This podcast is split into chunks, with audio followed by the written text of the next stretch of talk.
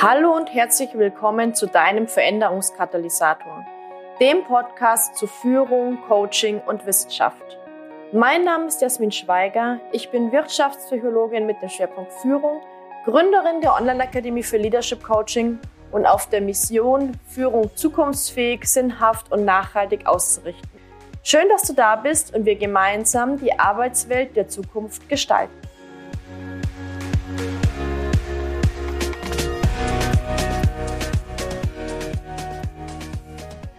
Herzlich willkommen zu einer neuen Podcast-Folge.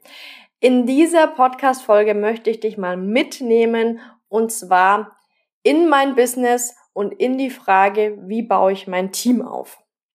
Vielleicht wusstest du noch nicht, ich bin nicht alleine unterwegs, sondern ich habe eine super tolle Unterstützung von einem Team, mit dem wir rein virtuell zusammenarbeiten. Das heißt, ich kann eigentlich hier von virtueller Führung, Führung auf Distanz sprechen und wir sind über vier Länder verteilt, was super spannend ist und super inspirierend, aber natürlich auch für, naja, gewisse Herausforderungen sorgen kann.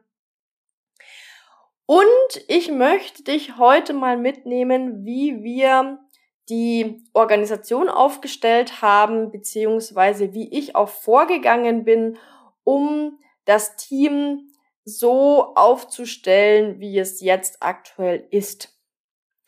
Springen wir ein paar Monate zurück. Vor ein paar Monaten, naja, letztes Jahr, Anfang letzten Jahres war es so, dass ich auf jeden Fall noch das Bottleneck in meinem Business war. Das heißt, alles lief bei mir zusammen. Ich war die One-Woman-Show und habe dann erkannt, auch wenn du in die letzte Folge reingehört hast, natürlich auch dadurch, dass mir Energie einfach ausgegangen ist, dass ich es nicht mehr schaffe, alle Dinge gleichzeitig zu tun, dass ich manche Dinge auch einfach nicht so gut kann und nicht machen möchte, weil ich sie auch nicht so gut kann, weil mir da das einfach das Talent auch fehlt. Und dass es auch mal ganz schön wäre, wieder mal Urlaub zu machen. ich habe nämlich davor Urlaub in Anführungsstrichen gemacht. Das heißt, es hieß zwar Urlaub in meinem Kalender, tatsächlich habe ich aber Mails beantwortet. So, und das war dann für mich die Entscheidung, dass ich mir Unterstützung holen möchte. Es war dann so, dass ich erstmal begonnen habe, vereinzelt mit virtuellen Assistenten zusammenzuarbeiten. Das heißt, mir vereinzelt Unterstützung zu holen. Das hat zwar in einem ersten Schritt etwas entlastet, weil nicht mehr 100% alles auf meinem Schreibtisch lag. Dennoch war ich ja immer noch die hundertprozentige Koordinationsstelle. Also es gab kein Team, das untereinander mit sich kommuniziert hat und sich auch koordiniert und abgestimmt hat. Das heißt, für mich war dann der nächste Schritt zu erkennen, ja, es ist ein Ticken besser geworden, aber so die Ideallösung ist es noch nicht. Ich brauche, naja, ich brauche wirklich noch mehr Unterstützung und ich brauche ein Team, das mich so sinnvoll unterstützt, dass nicht mehr alles bei mir zusammenläuft. Ich war dann auch mit Corona erkrankt, war da dann einige Zeit auch nochmal ausgenockt, sage ich mal. Und das war für mich dann eigentlich der endgültige Wake-up-Call. Hier muss definitiv was anders werden. Ja. Das heißt, ich bin dann wirklich die ersten Schritte in Richtung Teamaufbau gegangen und habe da sehr schnell etwas erkannt, nämlich Führungskraft in Anstellung zu sein. Ich war ja vorher Personalleiterin im Unternehmen in der Anstellung und Führungskraft im eigenen Business zu sein. Das ist einfach ein Riesenunterschied. Denn als Führungskraft in der Anstellung gibt es immer noch jemanden, Unternehmer, Unternehmerin, der die End- Verantwortung trägt, der sozusagen letztendlich den Kopf hinhält. Sagen wir es mal so. Und in einem eigenen Business ist es nun mal so, ich habe die absolute hundertprozentige Verantwortung und das Risiko. Ja, ich habe das hundertprozentige Risiko. Wenn es klappt, wunderbar. Wenn es nicht klappt, hundertprozentiges Risiko.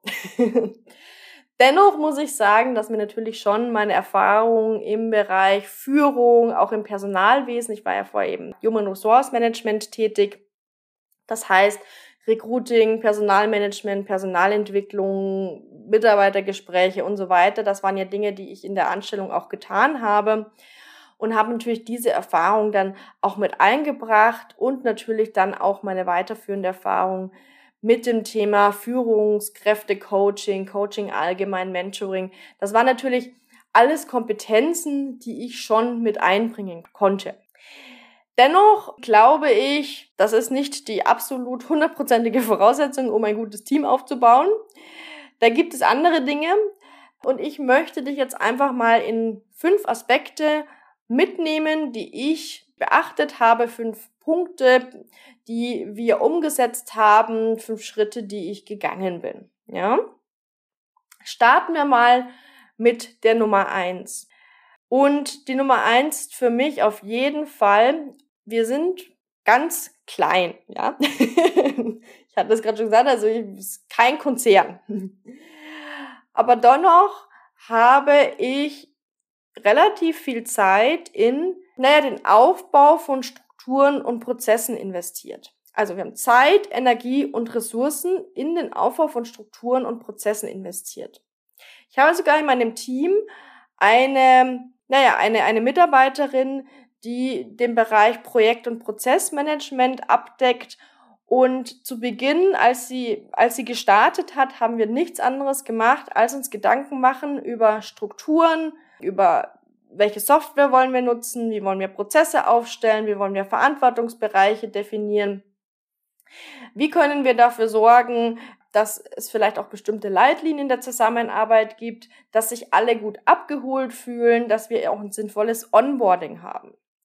Also all diese Dinge haben wir uns gemeinsam in einigen Teamtreffen sozusagen, also oder Mitarbeitertreffen, wie auch immer man es nennen möchte, überlegt und haben das Schritt für Schritt durchgearbeitet. Und parallel dazu habe ich mir schon überlegt, wen ich im Team dazu holen möchte. Also wie gesagt, ich habe ja schon mit, mit Personen auch zusammengearbeitet, aber jetzt haben wir natürlich nochmal eine vollkommen neue Struktur aufgestellt und das heißt, es ging jetzt wirklich erstmal darum zu schauen, wie passt das, was ich vorher gemacht habe oder vielleicht auch nicht gemacht habe oder vielleicht auch chaotisch gemacht habe zu dem, zu dem neuen, ja. Wer geht da auch mit und sagt, okay, das ähm, passt für mich und ich kann mir das äh, so auch vorstellen, in dieser Art und Weise zusammenzuarbeiten. Und wer sagt, nein, es, es passt für mich nicht, ich, ich wünsche mir einfach eine andere Form der Zusammenarbeit. Das heißt, da bin ich dann wirklich so vorgegangen, wir, wir haben ehrliche Gespräche geführt und ja, dann gab es auch einige, die dann gesagt haben, okay, nee, für, für mich passt das nicht, ich habe mir das anders vorgestellt. Und dann bin ich eben nochmal auf die Suche gegangen, um mir wirklich auch Experten, Expertinnen dazu zu holen, aber auch Teammitglieder, die sagen, diese Form der Zusammenarbeit wünsche ich mir und da kann ich auch was damit anfangen. Genau, also Schritt zwei wäre für mich sozusagen wirklich auf die Passung zu achten. Das ist für mich natürlich schon die inhaltliche Passung auch, also dass das wirklich auch Experten, Expertinnen sind, Personen, die in ihrem Bereich naja, nochmal zusätzliche Kompetenzen einbringen, zusätzliche Wissen einbringen, das ich jetzt vielleicht nicht einbringe.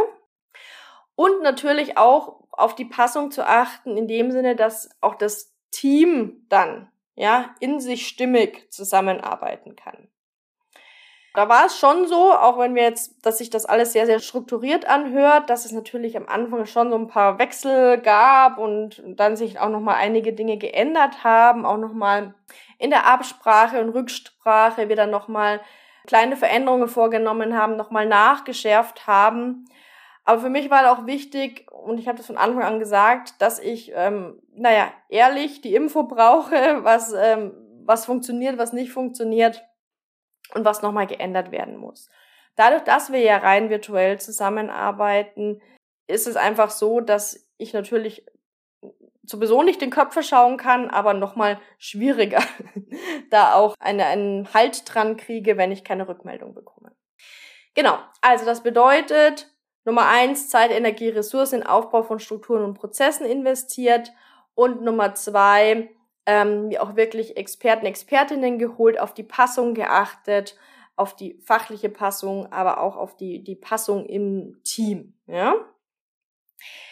Dann der dritte Punkt ist, dass wir Verantwortungsbereiche definiert haben. Das heißt, ich bin komplett davon weggegangen, nur Aufgaben zu verteilen und dann läuft wieder alles über mich, sondern ich habe wirklich Verantwortungsbereiche abgegeben und gesagt, okay, du kümmerst dich jetzt zum Beispiel um den Bereich Podcast, bei dir geht es um Written Content, also schriftlichen Content, bei dir geht es um, wie gesagt, zum Beispiel Projektprozessmanagement.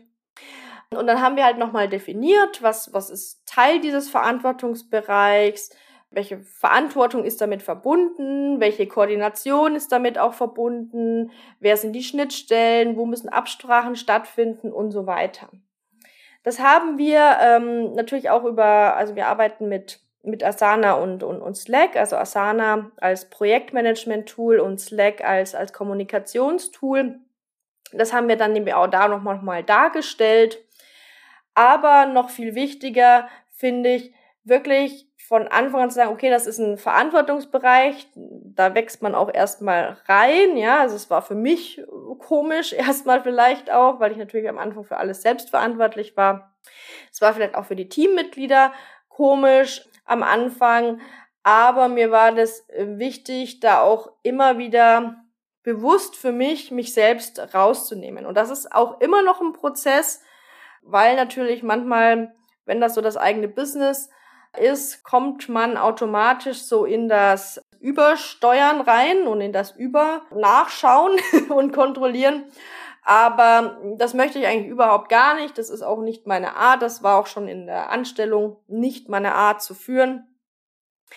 Das heißt für mich ganz wichtig und deswegen auch hier nochmal als extra Punkt, Vertrauen, aussprechen, loslassen, abgeben. Und das ist hauptsächlich wirklich eine Mindset-Frage. Kann ich dieses Vertrauen wirklich aussprechen? Kann ich wirklich loslassen? Kann ich wirklich abgeben? Und lebe ich das dann auch, ja, weil zwischendurch kommen dann wieder Momente, wo das vielleicht dann auch nicht so funktioniert und so weiter. Also ähm, vielleicht auch irgendwie man sich manchmal dann lost fühlt im Team oder ich fühle mich lost oder wie auch immer, ja.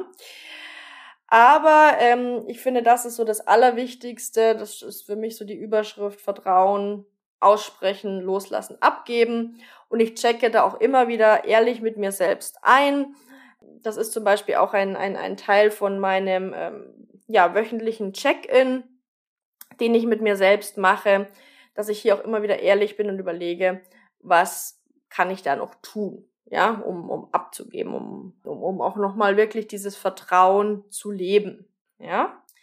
So, und dann haben wir die, den letzten Punkt. Ich hatte das jetzt schon angesprochen, aber bei mir, ähm, ja, ich finde es super wichtig, Räume der Zusammenarbeit und der Kommunikation zu schaffen. Ja, also das ist natürlich jetzt einmal zum Beispiel über Asana und Slack, aber auch Team-Meetings zu haben, wo man dann auch mal gemeinsam ins Brainstorming geht, in den Austausch geht, ins Check-in geht. Und was wir noch zusätzlich haben, sind wirklich auch so kurze Mini-Team-Check-ins. Ja, also wir fragen dann regelmäßig ab, wie läuft es? Hast du alles, was du brauchst? was brauchst du, um deine Arbeit im nächsten Monat oder in der nächsten Zeit gut erledigen zu können. Manchmal fragen wir dann auch nochmal zusätzliche Dinge ab, wie zum Beispiel, als ich in den Urlaub gegangen bin. Das war ja sozusagen so das äh, große, also mein großes Ziel für dieses Jahr, dass ich wirklich einen, einen sinnvollen Urlaub mal machen will und, und da auch mich rausnehmen will. Und da haben wir dann zum Beispiel auch gefragt, okay, überleg mal, was brauchst du dann jetzt noch, damit wir wirklich auch diesen, diese Zeit dann gut rumkriegen, in der ich jetzt nicht erreichbar bin, ja?